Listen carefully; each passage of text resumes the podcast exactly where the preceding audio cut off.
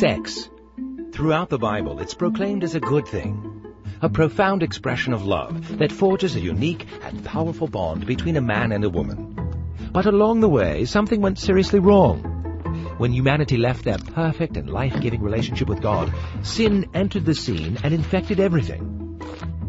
Sin caused people to become disconnected from God, from each other, and from themselves. Sex, the ultimate connection between men and women, couldn't hide for long. Sin grabbed hold of sex and transformed it into something completely unrecognizable. This new form of sex had nothing to do with respect or commitment, and everything to do with lust and control. It was no longer about two people becoming one. Sex became about the desires of the individual, a way for people to get what they want from one another. To put it plainly, sex became a transaction. And so, sex strayed further and further away from God's original plan. Fast forward to today, and sex is everywhere. People are obsessed with it. Sex, which used to be a good thing, became an ultimate thing. Something that validates one's very existence and a reason for living. And with its new and elevated status came many promises. Promises it couldn't deliver, leaving an entire society feeling empty and disillusioned. But like any addiction, the answer is always more.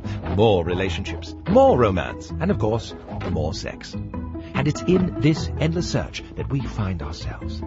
Sex is clearly broken, but it isn't the real problem. It's simply the crack on the surface.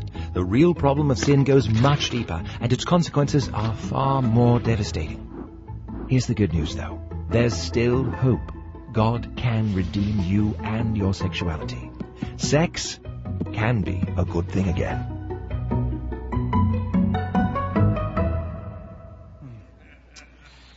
Well, I want to start off by uh, thanking Dale for assigning this morning's topic to me.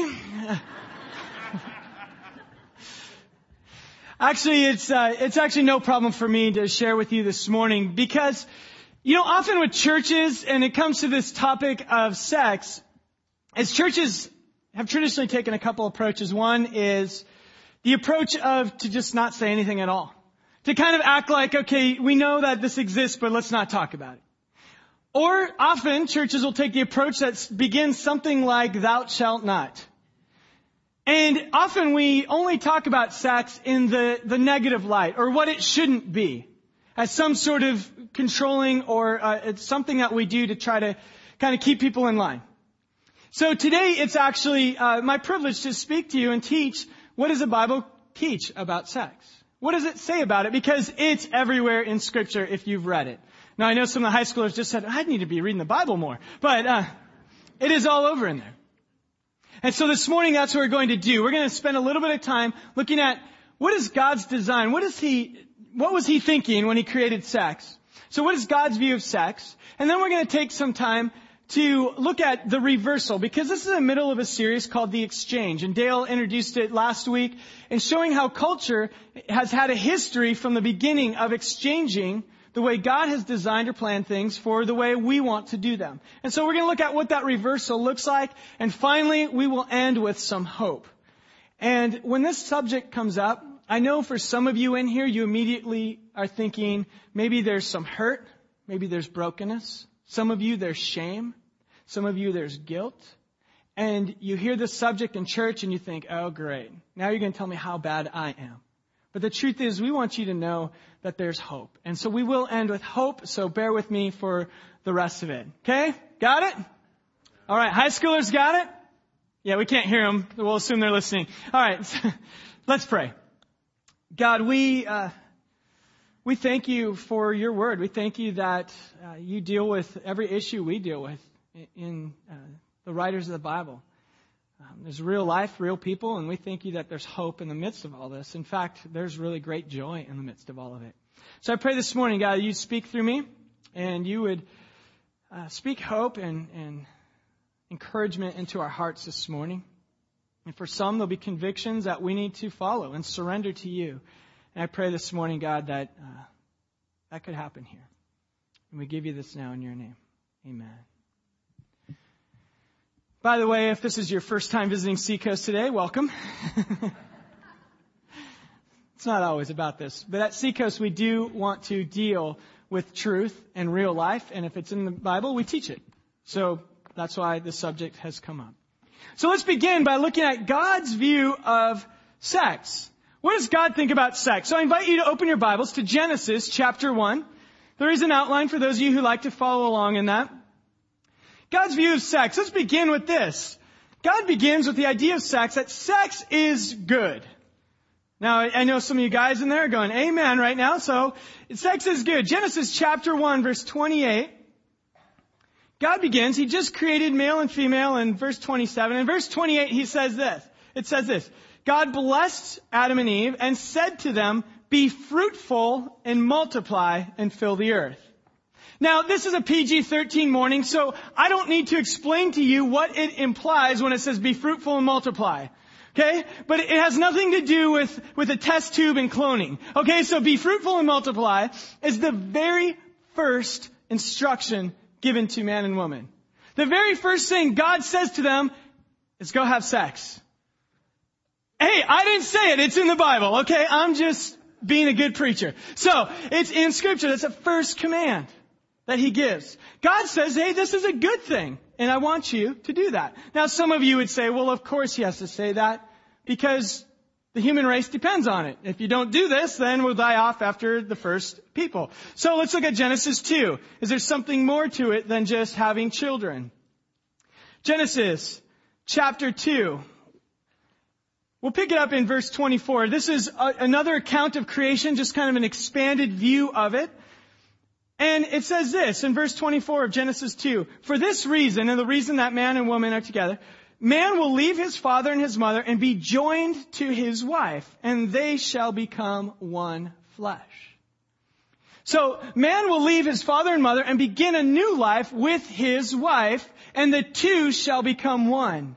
And this is not just speaking about a physical union, but certainly that is implied. The two shall become one, that the very act of sex in the marriage context here now allows them to be as of one person. There's a connection here that happens that's deeper than just physical. See, in this case here, this is not just about body parts. This is something deeper going on. There's something spiritual going on. Throughout scripture, God uses physical things to give a symbol of the spiritual realities. This morning we partook in communion. We ate bread and had some juice to remind us of a spiritual reality of what Christ did for us. It's all over in scripture. So when man and woman have sex together in their marriage context, the two become one. And they are bonded spiritually as well as physically. It's a good thing. Now, let's see what else happens here. Verse 25 says, And the man and his wife were both naked, and they were not ashamed. So the way it was designed, now here's Adam and Eve. They are naked. They're living in this place called the Garden of Eden, which in Hebrew means the Garden of Delight. And they're naked and they're not ashamed. There's no guilt. There's no like, oh my goodness, did you see my love handles? I do not want her to, just turn off the lights first and come in here. There was none of that going on. They were naked and unshamed and they were in a garden of delight. They were enjoying this. God designed something and said it is good and it's more than just to have kids. It's to unite you spiritually and it should be a delight when you're together. I want you to notice something here. The Bible begins when he talks about sex with a great big yes. It's a good thing. In fact, notice that at this point there's no sin. We were sexual before we were sinful. See, so often we look at sex and just think of it as, oh, all the sins that are attached. But we were sexual before we were sinful. So God said, no, this is a great thing. Don't be afraid of it. It is good. It is good. And that's how it's designed. Next thing about sex, according to scripture, is that sex is also very powerful.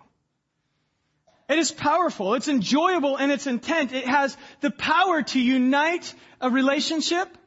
And we know and have seen that it also has the power to destroy. It has the power to bring great joy and intimacy like nothing else can. In Proverbs chapter 5, I don't recommend this as the family, uh, the verse to reflect as a family this week. But in Proverbs chapter 5 verse 18 and 19, it says this in your Bibles and mine. I didn't make it up. It says, talking to a man, he says, let your fountain be blessed and rejoice in the wife of your youth. As a loving hind and a graceful doe, let her breast satisfy you at all times. Be exhilarated always with her love. There's some high schoolers who just said, I really need to start reading the Bible more. Yeah, they love that verse, right? So, but it's saying there's such power in this. Be exhilarated with the wife of your youth. This is not something to just say like, okay, just grow used to each other. This is saying foster a relationship with each other that you can still have, exil- you're exhilarated. You're exciting. I don't know what you know about exhilaration, but it's actually kind of enjoyable, I think. But then it says in verse 19, I'm sorry, in verse 20, for why should you, my son, be exhilarated with an adulteress or embrace the bosom of a foreigner?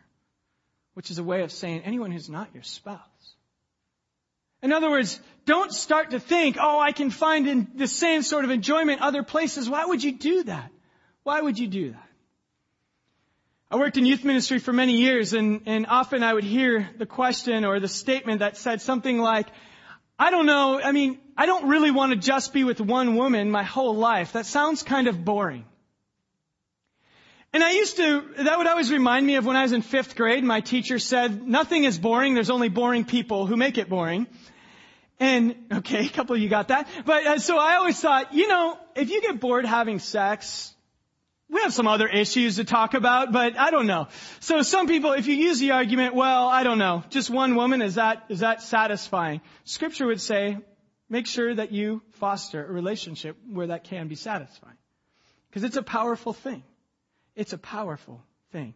It's also very beneficial in its power. Look at 1 Corinthians chapter 7.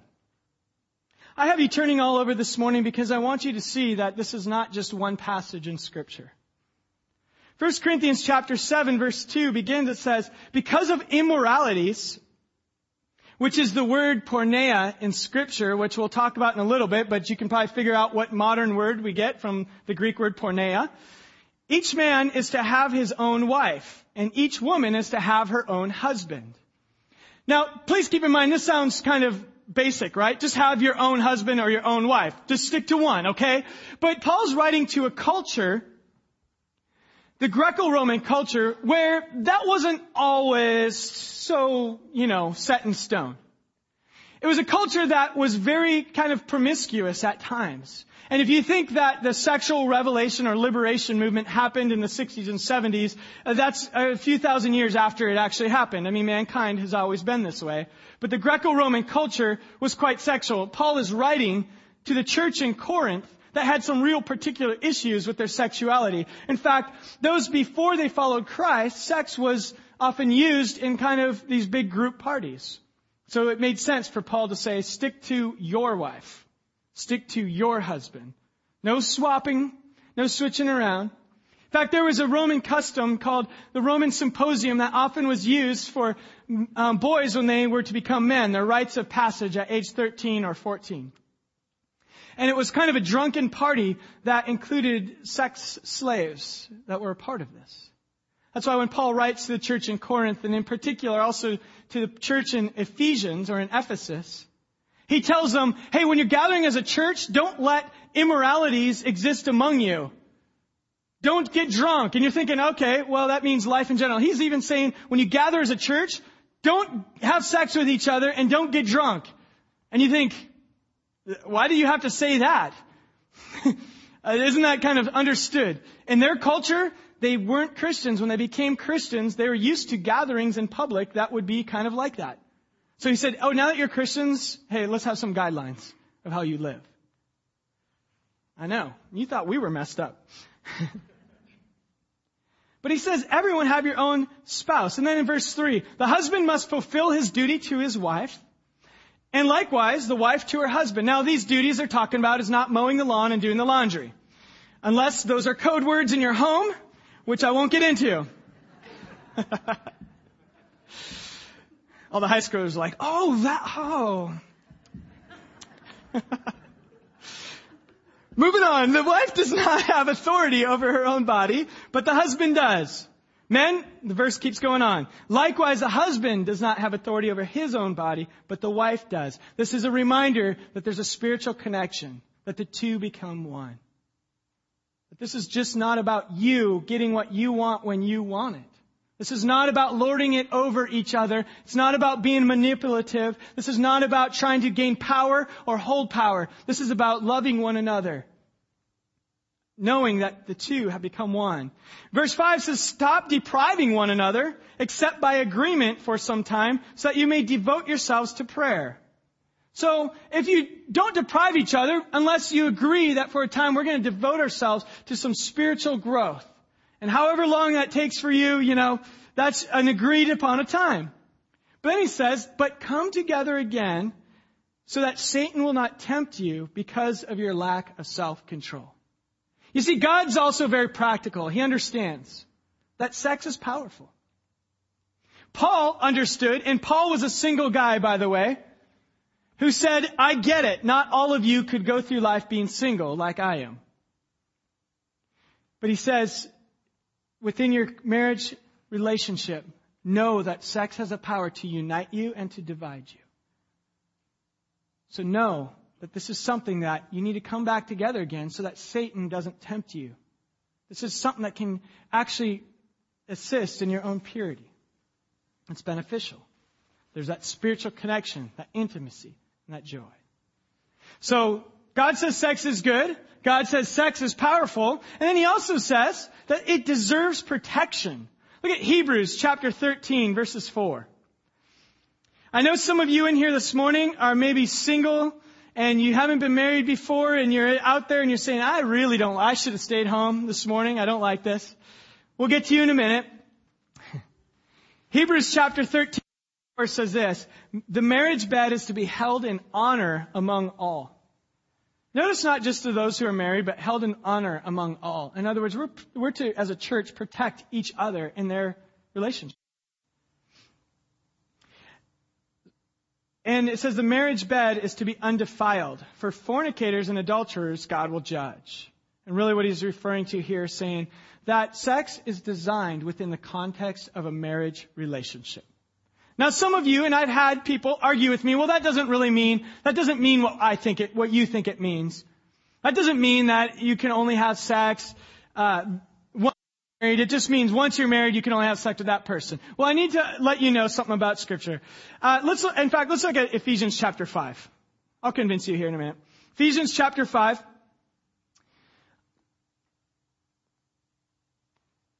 It's so much easier now with digital Bibles, isn't it, for some of us? But immorality in Ephesians chapter 5 verse 3 says this. But immorality or impurity or greed must not even be named among you, for it is improper, improper among the saints. Now this word for immorality, I mentioned it earlier, is the word porneia. Porneia is used in scripture 55 different times. 55 times the word porneia, usually translated immorality, is used in scripture. Porneia is a word that related to sexual activity outside of marriage. Sexual activity outside of marriage is how that word is used. So if you come to me and say, well, in English it doesn't say that you can't have sex outside of marriage, I challenge you, go read Koine Greek, learn Koine Greek, read the New Testament, and come back to me and let's talk about it. Because 55 times scripture says porneia should not be part of your life. In other words, sexual activity outside of marriage. That includes, if you are not married, that would include you. If you are married and the person is not the one you're married to, that includes you. If you are looking on a website at people who are not your spouse and enjoying that, that includes you. Am I making friends this morning or what? You know? it's in scripture. Marriage is a sacred thing. It's a powerful thing. You know, I, I know some of you then would say, well, Ryan, it sounds like the Bible is just a downer. I mean, come on. But you know, anything that's real powerful requires guidelines. I remember in seventh grade, that was back when we had wood shop in class. Anyone had wood shop growing up? Remember that? So wood shop, I remember walking in and I had my wood shop teacher was the same one. They all come from the exact same school, right? They have a button up, uh, short sleeve shirt and they have a mustache and they usually have pit stains and they're missing a finger and that's, you know, that, that's your wood shop teacher. And every time you got to use a new tool, you had to like spend a week watching videos and learning all the things that could happen, right? It's like, we're gonna use a chisel today, and you'd learn that if you use a chisel, you might put it through your hand, so don't do that. Or you're gonna have something fly up in your eyes. Because things that are powerful require guidelines so that they're not abused and you don't get hurt. It's the way it is. He wouldn't say, hey, seventh grade boys, check that out. That's called a bandsaw. Go after it. See what you can make. Because seventh grade boys would do that, right? But you had to watch a video of the guy who did it and lost his arm, and you go, oh, don't want to lose my arm. You guys remember that, right? The reason is because things that are powerful require guidelines. Sex is designed by God and it is very powerful spiritually and physically. That's why there's guidelines. That's why there's guidelines. Because it's so much more powerful than some of us assume. Now some of you are saying, but Ryan, come on, what a downer about all this. I mean, how do you know if you're going to get married if the two of you are compatible? How do I know, like, what if I, I, am not experienced? Maybe I need to get a little experience before I get married so that sex will be better. I've heard that. Allow me for a moment to go with a little illustration. My wife, I need to warn you, told me that this illustration was really lame. So, um, but we're going to go with it anyway. Uh, so Roxanne, fire up the PowerPoint. Here we go. What we have here is a fine automobile. this is a Chevette. Check it out. It has its, it even has the beauty bark on the side. I mean, this is, this is nice. Think of this as your sex life, okay? Now some of you are like, that's pretty accurate. I got a little more rust than that, but okay. Um, think of this as sex. Again, Disclaimer, my wife already said this is a lame illustration, but track with me. Alright. So, now, if you were t- told that, hey, when you get to drive, you drive a Chevette. That's what people drive. We get Chevettes. That's what, you want a car? It's a Chevette. That's what we drive. And so you get your Chevette and you're like, this is so great. This is so much faster than walking. This thing, look at it around the corners. It's even kind of fun. I can throw the groceries in the back. I mean, this thing is awesome. Look at this thing. And you have your Chevette and it's great. No problem. And you don't care if other people have their Chevettes because you have yours and having a Chevette is a fun thing. It's a good thing. Now, every once in a while, you might want to wax your Chevette and make sure you keep it in good shape. You know, you need the oil change, sometimes maybe some premium gas put in there. I don't know. But whatever it is, you have your Chevette. You take care of it, and this is your sexual life. This is your sexual partner. Your Chevette. That is, I don't think I've ever said that in church before. Okay, so. but now what if you started looking at other people's Chevettes and say, I want to try out your Chevette? And you start driving other Chevettes. And then you go like, you know what, your Chevettes, now when you drive yours, you're like, mine doesn't handle as good as that one. You're like, that one's a little faster than my Chevette. I don't know. And all of a sudden you start not liking your Chevette as much. See, you want a lot of experience you're actually not cultivating a healthy sexual relationship with your lifelong partner. You're creating unrealistic expectations.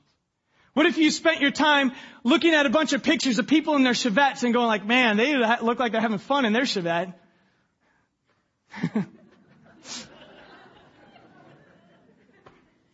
I think it's a pretty good illustration. I don't know.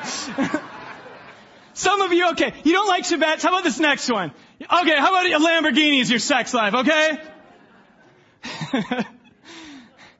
or, or, for me, I like this next one. What if a Porsche is yours? You know, a classic Porsche. This is yours. Take care of it. But stick to yours.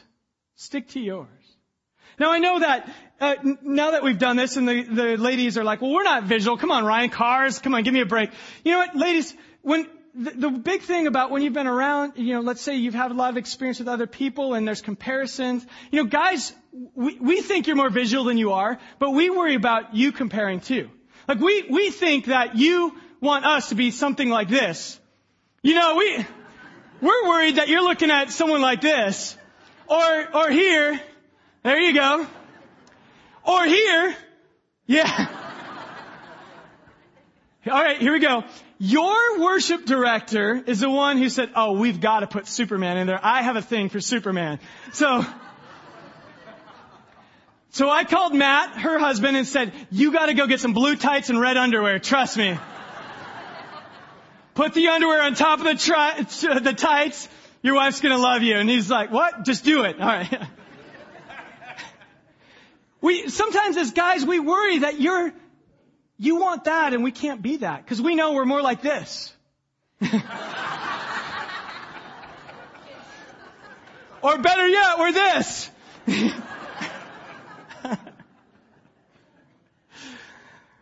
uh, thought I would make you laugh a little bit in the middle of this. yeah, let's go ahead and power down the PowerPoint. Yeah. you see, having experience just brings in a whole lot of other issues. You don't need it. That's part of what happens when man reverses what God has intended to be good and powerful, and we say, no, we need it our way. So let's look at the text in Romans chapter 1, if you turn there. This is the heart passage of the series we're doing is in Romans chapter 1, as we're looking at how mankind has taken what God has said is good and twisted it. Last week, Dale showed us that really this passage is about hedonism or doing whatever makes you feel good at the time. And in particular, Paul addresses the issue of sex. Taking how God has designed it and say, no, it should be about what I can get, not what I can give. So let's look at Romans chapter 1 verses 24 and 25 and look at man's reversal. It says this, God gave man over to their lusts of their hearts to impurity so that their bodies would be dishonored among them. They exchanged the truth of God for a lie, and they worshiped and served the creature rather than the Creator, who is blessed forever. Amen. So Paul says the first reversal that we see, and I want to change on your outlines there, we said exchanging love for lust, and really what this is, we exchange creation for the, or the Creator for creation. We exchange what God has created for us and we say, you know what, we want to worship that. We want to elevate that above the Creator. And that's where the difference between love and lust comes in. When we say, God, we want this to be in the first place. We want this to be what gives us identity, what gives us strength, what gives us uh, a kind of power or, or make us feel affirmed. And God's saying, no, no, no, that's just, this is something that's good, that's for you. Let me be your strength, your identity, your power. Let me affirm who you are. But we say, no, let's take this and let this become what makes us who we are. We worship the creation. We exchange the creation for the creator. We want that. And so, and we ask the question, what can I get rather than the question, what can I give in my relationships? instead of what can I give to my creator, we say, what do I get from my creator? Do you see the difference? We want God to give us what we want, what we think is best.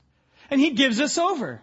He uses it several times in scripture and we're not going to turn there, but in Psalm 106 verse 20, it said that the Israelites exchanged God, who did all these great things for them, for something that they could see. They exchanged God for an image or an idol.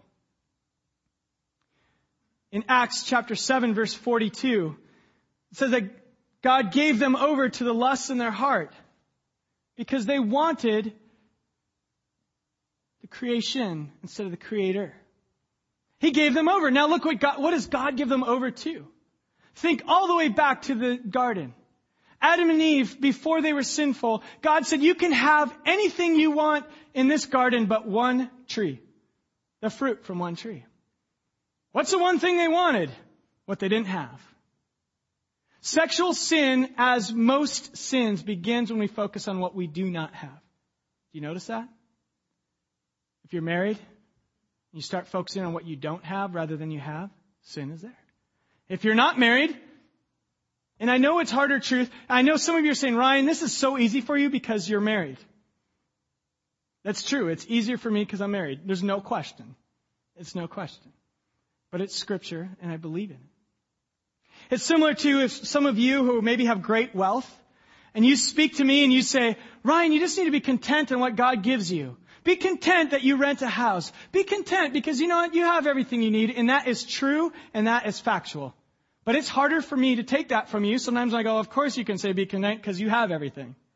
Right? So, but it doesn't make it any less of a sin or issue for me when I'm not content or when I'm greedy. It's just the way it is. So those of you who do not have the privilege right now in your lives of having a sexual relationship within marriage, I know it's, it's more difficult. This truth is more difficult, but it's still truth. And I'm sorry for that, but that's truth. And there's a reason for it. But notice what God gives us over to. That was my soapbox. I'm off it. But God gives them over to is He gives them over to what they wanted. He handed them over and said, you can have what you think you want. Do you realize here the wrath of God in the garden was He let them have what they wanted. That was His wrath. Sometimes God's punishment on you is His saying, fine, you want it, have it. It's yours. C.S. Lewis in 1942 said the lost um, enjoy forever the horrible freedom that they have demanded, and therefore they are self-enslaved. See, we often say, God, I want that one thing I don't have. And sometimes God says, fine, go get it. And what you find is that freedom you wanted actually enslaves you. It enslaves you to a life that you didn't mean to have. When you elevate creation over the creator, he might say, fine, you want that, have it. And now you're stuck with that life, with those consequences. The other thing they did is they exchanged, exchanged the truth of God for a lie. The truth of God is that sex is a good thing and it's meant to enhance a relationship and it makes us stronger in a relationship. It can protect us. It bonds us. There's unity there. But on the surface, it's really not about sex. It's really about your relationship with God. It's really about saying God has designed this thing as something good and that is the truth. Do you know sex done God's way within a marriage relationship has great freedom? There's no guilt.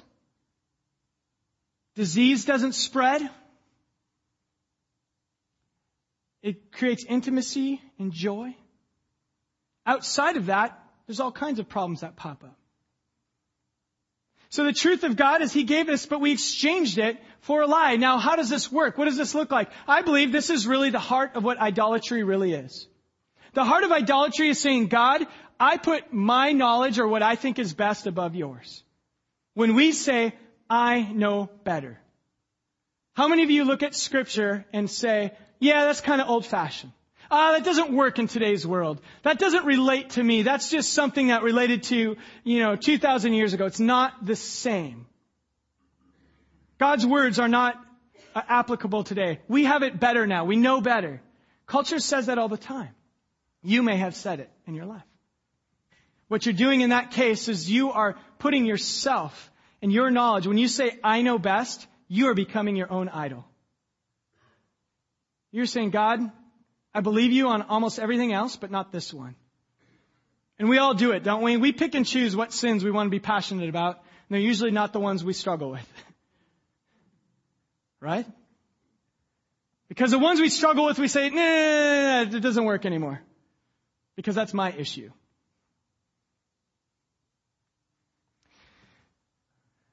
I didn't write it, it's in the Bible. it's tough truth, I know. I know. But when we become the idol, we say, God, I know better. I know better. Our culture does it, we do it. We struggle with it. Let's end with something hopeful, because there is hope. I know some of you, as I started off this morning, are here and you say, Ryan, I'm damaged goods. Something from your past makes you feel like, no, you're no longer worthy in God's eyes. Maybe it's the way you live your life and you say, I've been passed around or I've let myself be passed around. I am damaged goods. Maybe your marriage has been through some difficult things. Maybe there's been adultery. Maybe you're divorced and you're saying, hey, I've blown it. I've already lost it. Forget it. And you sit in here and you think, I already, this doesn't apply anymore because I've already messed up. I want you to listen to me. Listen to me clearly. No matter where you're at in your life, you are not damaged goods.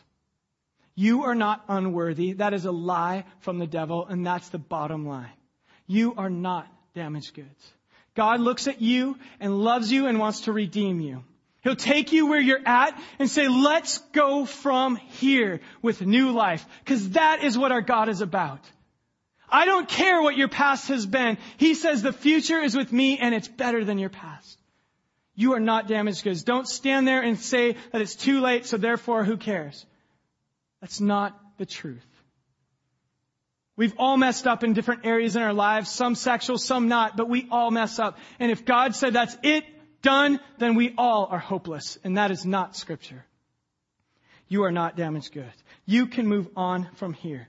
Whether it was adultery, whether it's addiction to pornography, whether it's premarital sex, divorce, whatever situation you find yourself in, God wants to restore, redeem, and make you whole again. That is truth of Scripture. You must understand that. You can get help. That's another thing you need to know. Some of you in here have addiction to pornography. Some of you have an addiction to pornography. You can get help. And, and by the way, ladies, don't just think that's a guy thing. The largest growing population of those who are involved in pornography are women right now. It may be because the market for men is already saturated, but the truth is more and more women are addicted to pornography. Pornography is a business that's over a billion dollars a year. Do you know if we never spent another penny on pornography in a few years, we could eradicate world hunger? The truth of God is better than the lies we've exchanged. Wouldn't you agree on that one? You can get help. If you're addicted, we have a group called Celebrate Recovery. They have a group just for people like you. And you say, well, I'm not ready for that. You know what? Let's at least as a church take the first step. I realized, you know, I have three boys, and I realized this last week, you know, we need to, we don't even have software on our computers. And we're going, we've, I've committed, and I want you to commit with me to saying, we're gonna make sure we have software on our computers, on our iPad, that says, we don't want pornography in our house. And it's not just for my boys, it's for me too. Because I don't want the temptation. Wait, but you're a preacher. Yeah, I'm stupid too, just like all of us, right? We need that. Will you commit with me to saying, let's be a church that protects purity? Ladies, if you are dating someone who says, if you do not have sex with me, you don't love me, then guess what? He does not love you and you can be done with that relationship. That is not love if he is saying that to you. That is not love. Men, if you are not man enough to love and to protect the purity of your girlfriend, then you need to become a man. I'm sorry, but you do. You need to become a man and protect the purity of the sister or potential sister in Christ. And one day, if you protect her purity and you marry her, hey, guess what? Enjoy what God has made for you. Is it easy? Heck no, it's not easy. It's not easy. But is it the good way, the right way to do it? Yes. Be a real man and protect her purity.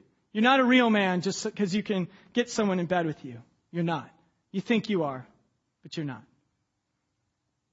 How many friends did I just make this morning? This is great. I know.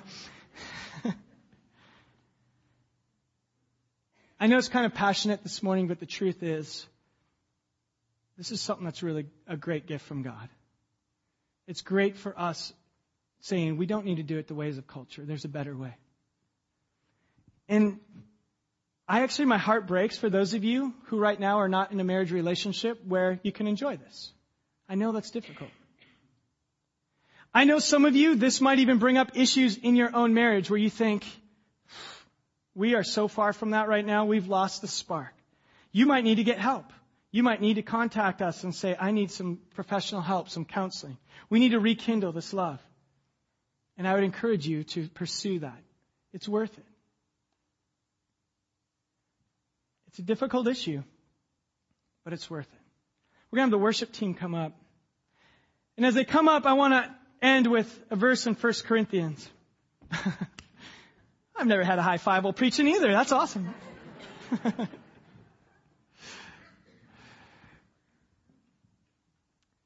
want to end with this verse in 1 Corinthians chapter 6. It says, Do you not know that the unrighteous will not inherit the kingdom of God? Don't be deceived, neither fornicators, nor idolaters, nor adulterers, nor effeminate, nor homosexuals, nor thieves, nor covetous, nor drunkards, nor revelers, nor swindlers will inherit the kingdom of God. In other words, people who are apart from God and living a life filling it up with what they want. exchanging the truth of God for the lies of the world. I love verse 11 though. Such were some of you. Can I be so bold to change this? Such were all of us. All of us. But we are washed, we are sanctified, and we are justified in the name of the Lord Jesus Christ and the Spirit of our God. We were, but we're not anymore. You can be whole. That's what this morning is about. We live in a culture that's going to say you're crazy, you're old fashioned. Someone came up to me afterwards, the first one, and, and mentioned Lolo Jones, the Olympian, um, Olympic runner. Even a good looking girl, athlete, she's still a virgin. She said it's the most difficult thing she ever did. Easier than training for the Olympics to protect her virginity. Culture will think you're crazy. It will. But it's worth it. And our God's bigger than all of that. And it deserves our worship of our God. So let's end our time now.